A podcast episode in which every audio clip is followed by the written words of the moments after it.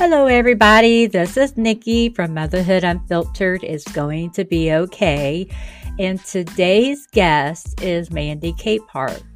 And she's an author, a speaker, and a certified grief and life coach and from the Pacific Northwest.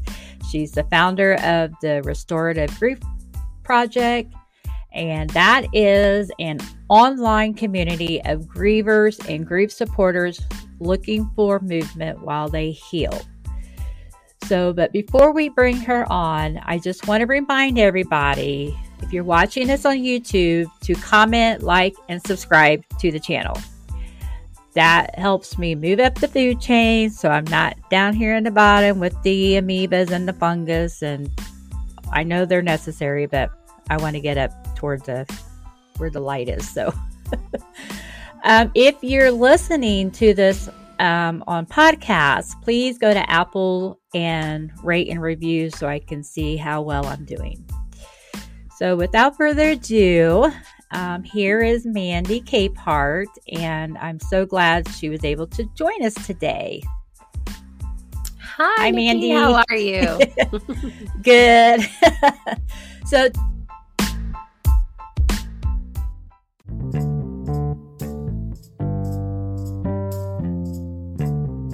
tell us uh, about yourself and how you um, started the your restorative grief um, movement. okay, yeah. my words lost. I love. They just okay. Words are overrated, to be honest. It's fine. so, I'm an author. I've been a writer most of my life, and the long sh- the short version of it is that in 2020 when the pandemic shut down the US I lost my job I was working from home and trying to balance homeschooling and it just wasn't going to fit so I mm-hmm. stopped working for someone else and decided this, this is the season where I can really pour into something that means something to me and that right. looked like doing what I could to contribute to an increase in grief literacy in the world knowing mm-hmm. very well that the pandemic was about to send us on this generational track of unmet grief and untended grief yes. in the world. And I just didn't want to live in that world because I have been navigating the lack of grief literacy in my own world and the people around mm-hmm. me for a long time. Uh, my mom died in 2016, and she was mm-hmm. the not the first person I'd lost, but I had definitely the most impactful. And so, right, right, taking the opportunity to have that open time to write a book and um, mm-hmm. tell my story, but also to kind of bring some of the things I'd been working on and learning about loss to the surface. Really mm-hmm. expedited because in that fall of 2020, our town had a wildfire that just annihilated most of the affordable housing in our region. And so we oh, immediately had this incredible need and great sense of loss on a very practical level in our community. And what ended up happening was I created this restorative grief project uh, as a mm-hmm. way for people to just show up and not have to be told, well, here's what you can do. You should be doing all these things to get better. And now that you have housing and now that you have food mm-hmm. or whatever it was, all of the prescriptions that we think fix grief. Um, right. This became a very safe place for people to fall apart and not have any answers and to make it oh, to feel safe not feeling okay. So that's wow. a very nutshell version of how i got started and right. well so describe the um your model the model of grieving. Um is it the same for everybody? I mean even though it might be someone different i mean do we all go through the same pro- steps and processes or is it different. It's a really good question because we have this idea that there is a linear, prescriptive, easy path through grief, and you just have to find the right mm-hmm. person that knows how to say it the right way. But the truth right. is, we all experience it very, very differently because we are all mm-hmm. incredibly unique individuals. And so, the model that I use for people is very individual centered. So, mm-hmm. I look at the person as a whole person, and my work is all driven around helping a person find their own values and what's important to them, and mm-hmm. bringing those values face to face with who they are in their head, their heart, their body, and their spirit. Because as we are grieving, all four parts of who we are head, heart, body, spirit are just thrown into mm-hmm. disarray. We feel crazy in our thoughts or un we feel untethered in our thoughts rather. We feel yeah. wild in our emotions. Our bodies mm-hmm. carry such pain and nausea and aches and our spirits disconnect from ourselves, from everyone around us, from our community, from our faith, whatever that looks like. And so right. what I have found is that in order to move forward through the grieving process, whatever that looks like for us, we have to know mm-hmm. where we're headed, but we don't really know where we're headed or what would be a good place yeah, for us to head right. if we don't know who we are and what matters. So, right. A lot of the work we do is just helping people identify like what is important to you, what are your values, in mm-hmm. this season not not like the characteristics that define the entirety of who you are right now mm-hmm. what is valuable to you just a couple of things and mm-hmm. once you have those in hand how do we then look at what your thoughts are like and what you're going through mentally or your emotions or in your body or mm-hmm. in your spirit and find some tools that can help you realign with a centered sense of peace and stillness within that is such a great concept because I could definitely see someone who loses someone, um, maybe it's a spouse or a partner, and you've always identified yourself with them. You know, you mm-hmm. you've been together, and now they're gone, and yeah. I would definitely feel like, what you know, I would be lost, you know, especially if, you know, I lost my husband. And I could that's such a great like starting point. You know, let's let's yeah. do this and then we can, you know, go to the next step. So I remember us talking uh, when we did our our prep talk that um you there wasn't really a lot of material out there to help people um, work through this the grieving process. So, mm. um, so what is um, the grief literacy, and um, and why is it necessary? Yeah, so grief literacy is just a fancy way of saying learning about loss, because mm-hmm. what we have traditionally held on to are the five steps of grieving, which were not prescriptive for people who are surviving a great loss in their lives. The five stages right. of loss uh, were originally designed as an observation, basically, to people who were terminally ill and and recognizing these mm-hmm. commonalities in their experience as they work toward their own place of acceptance mm-hmm. what we experience as grievers in the real world is so drastically different because we can be feeling completely settled and grounded in one moment and be thrown for a complete loop over something as simple as a greeting or seeing a photograph.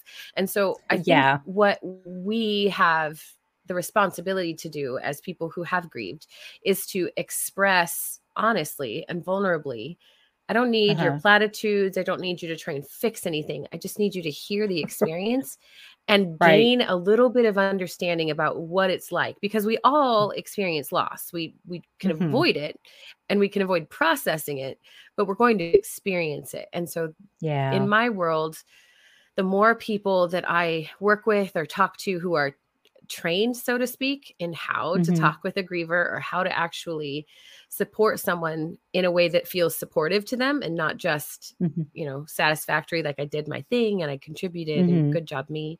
Um, right. The more likely we are to have a community that can actually really handle when there's significant loss. And so it, it's, it's not that there's not a lot of material out there because there's definitely a lot of material about grief. It's not uh-huh. helpful material.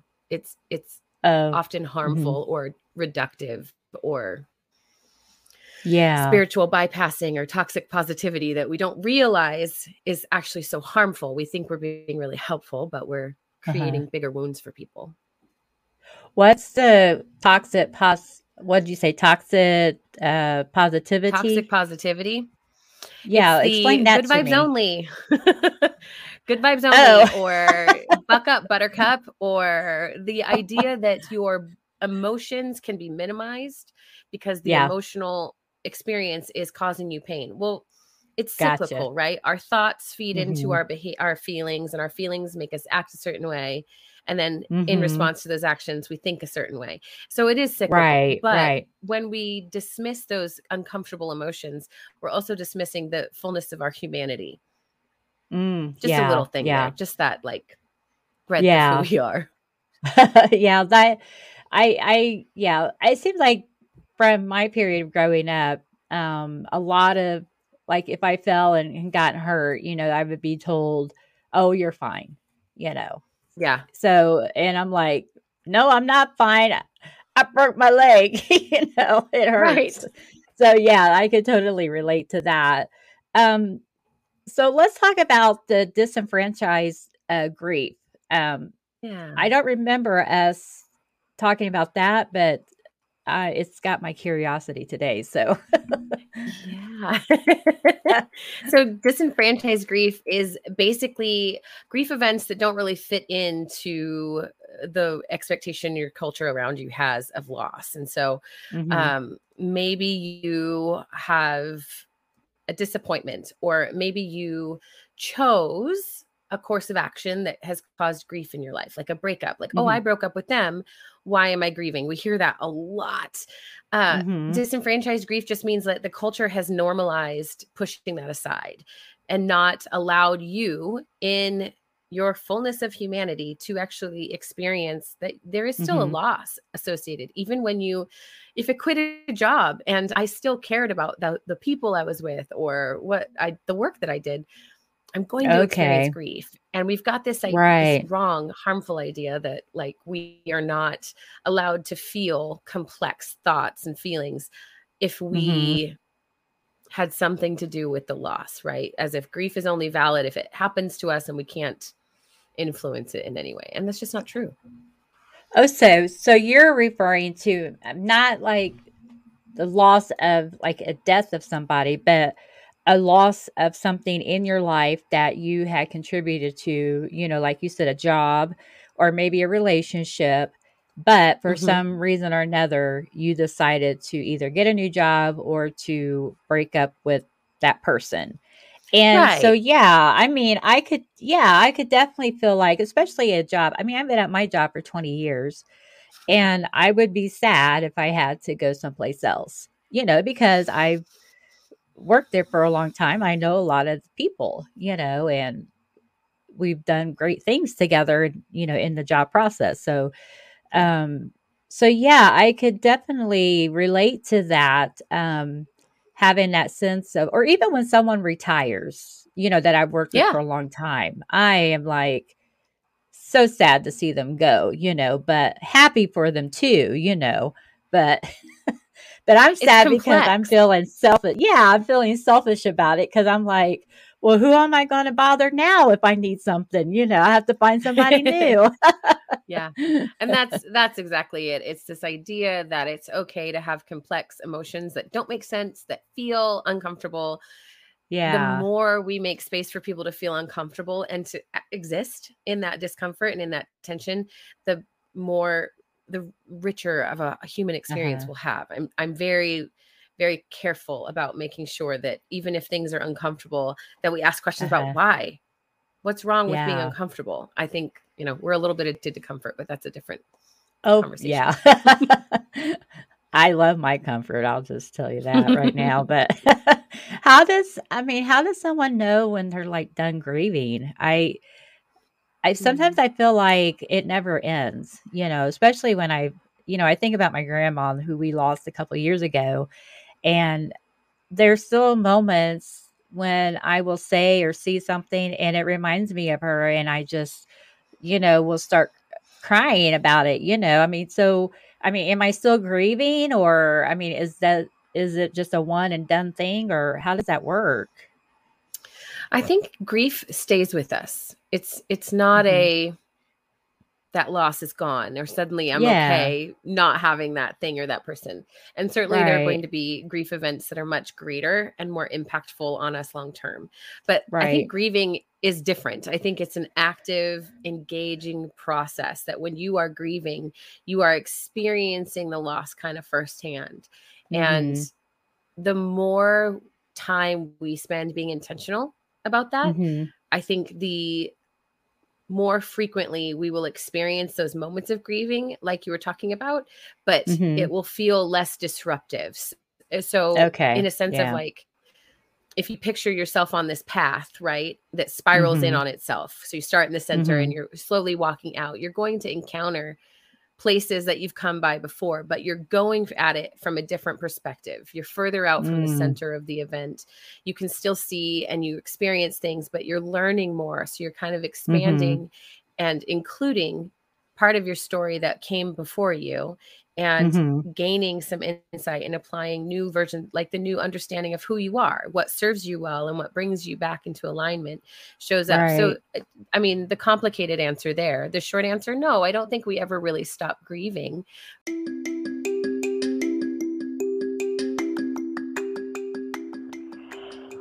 If you haven't heard about anchor it's the easiest way to make a podcast. So let me explain. It's free there are creation tools that allow you to record and edit your podcast right from your phone or computer. And Anchor will distribute your podcast for you so that it can be heard on Spotify, Apple Podcasts, and many more. You can make money from your podcast with no minimum listenership. It's everything you need to make a podcast in one place. Download the free Anchor app or go to Anchor anchor.fm to get started. Again, it's A N C H O R dot FM to get started.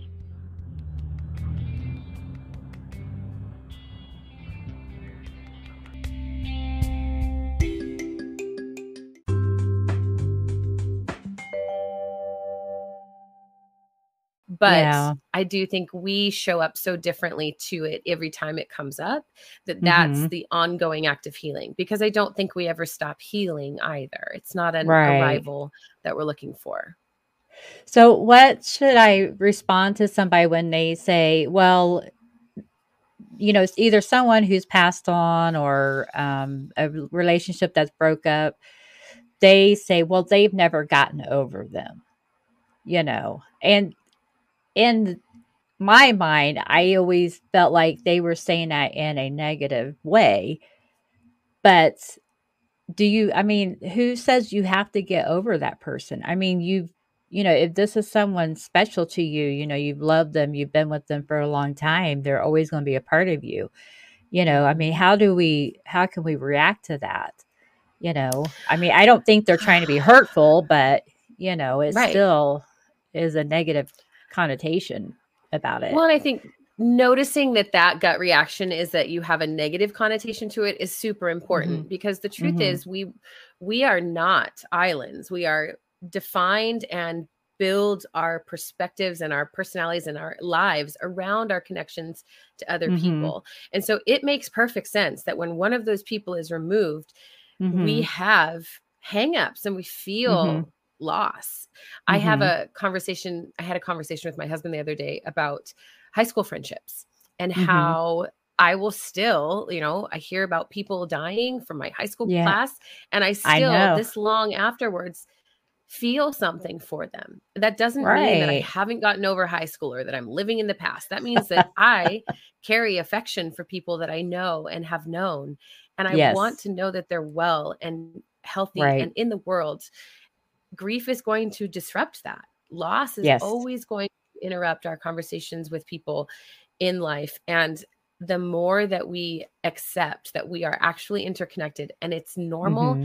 and healthy and good to have these emotional responses to people and to feel drawn to and connected to people, mm-hmm. the less uncomfortable and I think the less negative we'll have mm-hmm. of responses toward people who say, Oh, I'm grieving this, or, you know, mm-hmm. it's I think we we tend to have those negative connotations because we don't want to enter into mm-hmm. someone else's discomfort. We don't want to feel yeah. the weight or the emotions or the um the unhelpful or uncomfortable emotions that they're experiencing. And so we oh minimize what they're going through and keep ourselves yeah. sheltered by saying like you're fine like seriously it's been 30 years. Are you kidding me? Minimized uh, in that moment, shut down everything they're experiencing and made it back about me so that I can be comfortable. And right. that's just a really unkind thing to do. So, yeah, I, I can totally.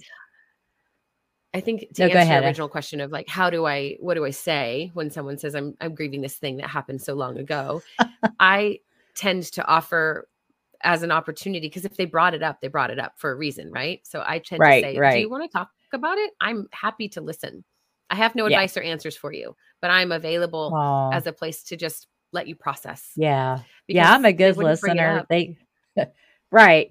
I so if I know someone, you know, um so are there times that is there things that we can do when someone we know is either going to lose someone or we're going to lose someone, mm. you know, maybe from a long illness or you just feel like that relationship or job is not going to work out.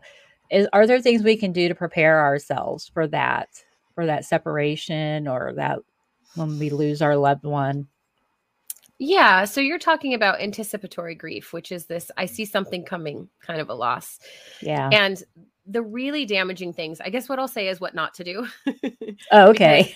anticipatory grief is somewhere it's this place where we think, oh, thank goodness, I've got a set finite amount of time. I can say all the things I need to say. I can make sure that I spend as much time as possible with this person. Uh-huh. I can if, clean up any open, you know, wounds or unresolved issues. Listen, my mom was diagnosed with cancer and in mm-hmm. 4 months she was gone. The mm. anticipation of her loss was amplified by my own pressure to mm-hmm. be present, to say all the things, to uproot my mm-hmm. life. I tried to move mm-hmm. my entire family across the state to a third of the income. We wouldn't have survived. We could not have survived on the income where we yeah. would be living. Um, right. Because I was so scared of what I was losing Aww. in those moments. So when you have anticipatory grief events, like you see something mm-hmm. coming, the mm-hmm. most precious thing you can do, in my opinion, for people is to make space to take all the shoulds off the table. It's really easy to get prescriptive and say, oh, you should call them every day. Should you? Oh, okay. Is that how your relationship has always been? Uh-uh. I don't know yeah. that that's actually good advice. the pressure yeah. and the pain and the fear of what you could say, I don't know. I it's a tough one because the other side of that is it's going to be based on every person. Some people might right. say, yeah, actually calling every day would resolve some issues. Making more time in my life to go be with them actually would help me process this. But that's up to the individual. And as we get to know ourselves better and know our values uh-huh. and know what brings us back into that centered feeling of wholeness in who we are, even right. in anticipatory grief, then we right. are able to say, oh, I see this grief event coming. I know that meditation helps me or I know that travel helps me, or I know that actually talking to that person helps me. It disarms okay. the fear of death and right. it disarms our right. fear of this lack of control that we have over everything that we're going to experience. Yeah, it reminds me of the the scene in Gone with the Wind at the very end when um, Melanie is on her deathbed and she wants to see Scarlett, and the doctor says, this is not the time for you to be re like repenting of all your sins you know. This is not the right. time. This is for her. You know and you know so scarlett didn't you know say anything or you know whatever. So um it, so it kind of reminds me of that situation you know when you know someone um or you're anticipating this event um to just um not try to stuff every little thing into those moments, you right. know, because I think that kind of takes away from, you know, the actual being with that person, you know. It does. I don't know if I've explained that correctly, you know. No, you mm-hmm. totally did. It, it it takes away the authenticity of who we are and the relationships that we have with one mm-hmm. another because we're trying to create something that we think is going to be meaningful when the truth yeah. is being honest and spending time with people is the most valuable thing we can do in this life. We're always right. going to say the wrong thing at some point. We're always going to feel like we didn't get enough time with someone. the more right. time and honesty right. and vulnerability we can pour into our relationships, the more grounded we will be when something awful and uncomfortable comes up. Wow, I I love that. I'm glad I we talked about that. My ex mother in law says, you know what? If you didn't come and see me when I was alive, don't come and see me when I'm dead. So I was, she was always just, you know, black and white with her explanations. But I mean, it's kind of, it hits oh, the mark, funny. you know? sure. Yeah. What do you miss? I don't know that you miss much. I, am sorry. I know, yeah. right? That's she funny. was, she was a pistol. I'll just say that. But, so, um, so before we close, I mean, do you have any last, you know, last thoughts that we could share with people that either have experienced this and definitely need help or you know or they're anticipating something i i mean i feel like everybody on the thing that everybody on the planet has experienced something where they've lost something, oh, yeah. you know, either yeah. tangible or, you know, family or friend or whatever. I mean, it's just, yeah.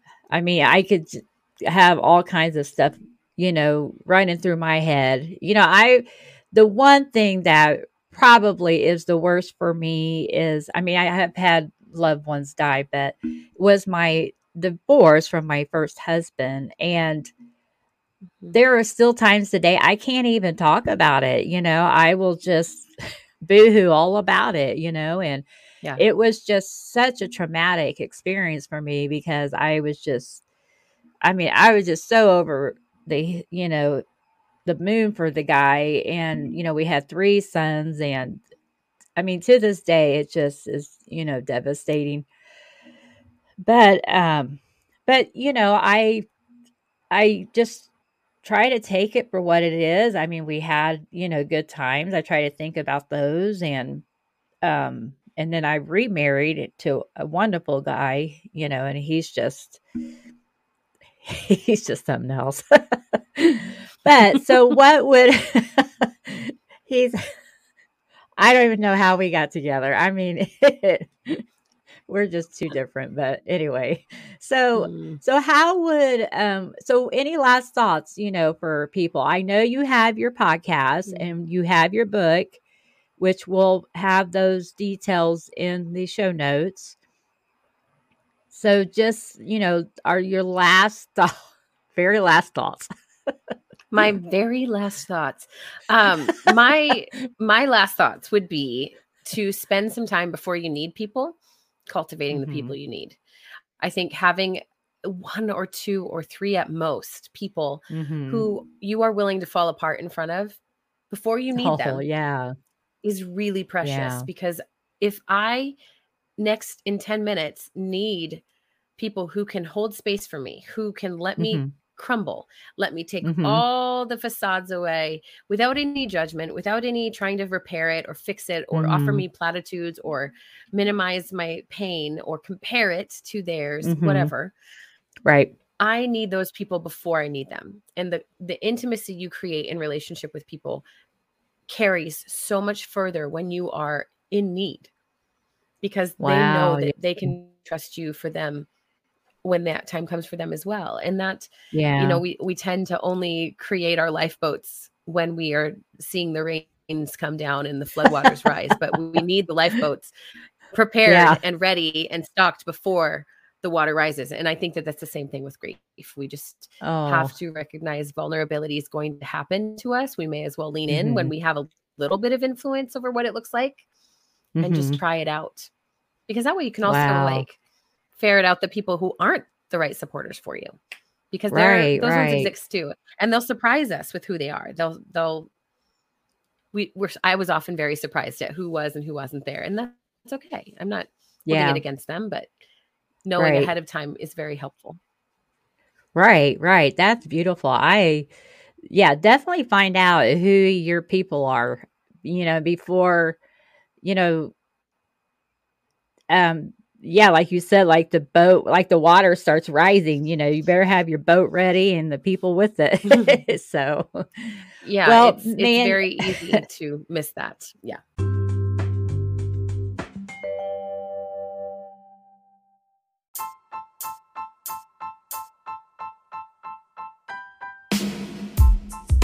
Sorry. Yeah, for sure, for sure.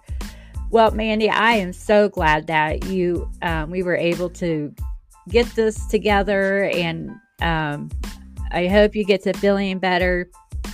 And I am definitely going to now. Your book is like a like a study guide where you go through steps and processes yeah. So it's a 31 day okay. guidebook. There's a little intro section. It is based on the five steps of grief, um, specifically mm-hmm. for familiarity. It's not actually like these are the stages.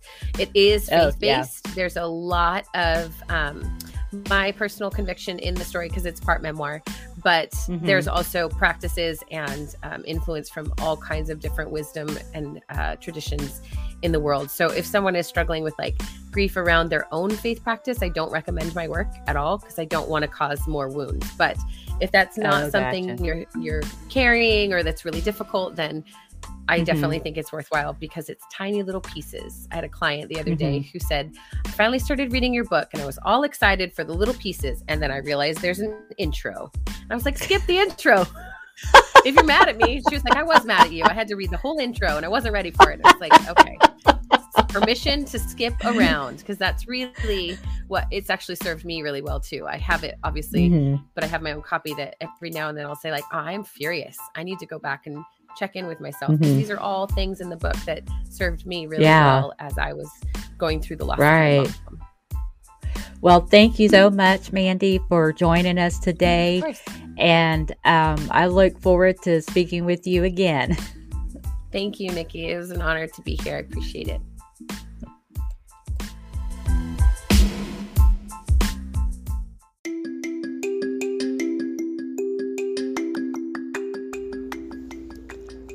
Love this episode of Motherhood Unfiltered. It's going to be okay podcast.